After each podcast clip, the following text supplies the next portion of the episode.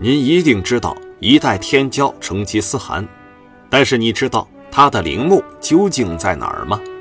一直以来呀，对于成吉思汗的陵墓就众说纷纭，但始终得不到确切的结果，成为历史上一大未解之谜。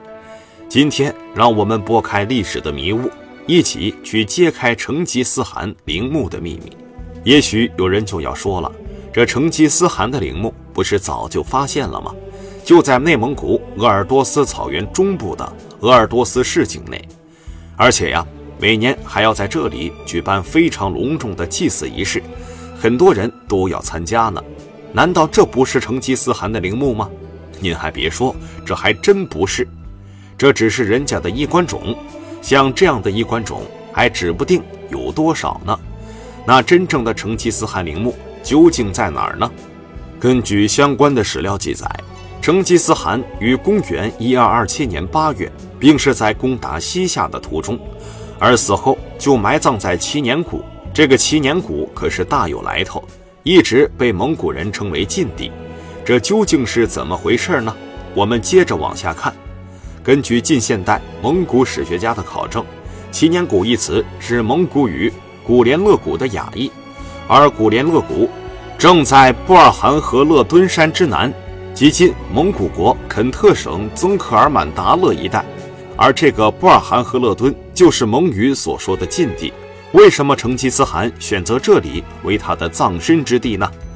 原来，成吉思汗第一次称汗建立自己的部落的时候，就在这古连勒谷，也就是祈年谷地区，所以成吉思汗要把自己葬在祈年谷这一处神圣而具有纪念意义的地方。后来。元朝的皇帝和王公贵族死后，也大多埋葬在这里。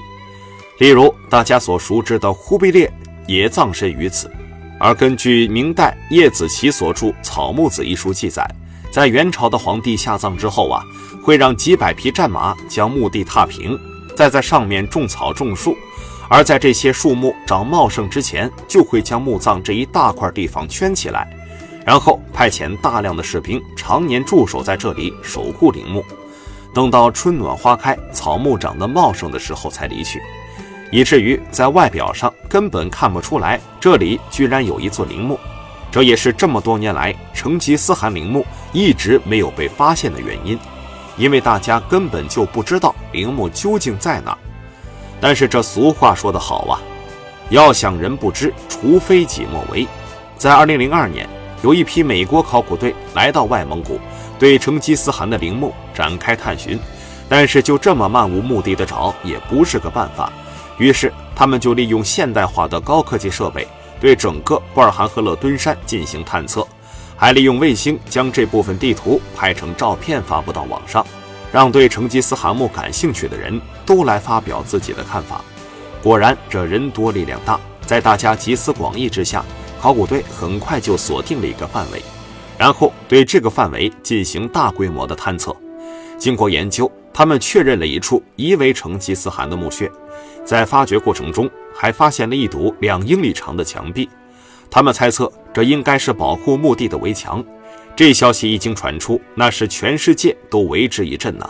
甚至还有媒体报道说，这成吉思汗陵墓已经找到了。但是真的找到了吗？难道消失七百多年的成吉思汗陵墓就这样重见天日了？其实哪有这么简单？在接下来几个月的时间里，考古队对这里进行了仔细的挖掘。但是让人意想不到的是，这怪事是接连不断的发生。是啥怪事呢？就在他们准备继续深挖时，突然从墙壁缝隙里钻出来许多的毒蛇，很多专家学者都被咬伤，甚至为此丢了性命。为了保证大家的安全，上级不得已暂停了进度，让大家返回营地。可就在他们准备乘车返程时，这奇怪的事情又发生了。原本好端端停在路边的车，居然无缘无故滑到了山坡下，摔成了废铁，弄得考古队是人心惶惶。而美国考古队的举动也引起了当地人的强烈谴责，认为这群美国人亵渎了他们的祖先。在各种压力和舆论下。投入了巨资的美国学者不得不停止了对成吉思汗墓的发掘。至于这是不是成吉思汗的陵墓呢？至今也没有给出一个合理的解释。其实啊，关于成吉思汗的陵墓的说法还有很多。有人说他的墓葬在湖底，这又是怎么回事呢？我们接着往下看。相传成吉思汗带着他的蒙古铁骑远征中亚的时候，来到了一个湖泊，而这个湖泊可谓是风景优美，景色宜人呐。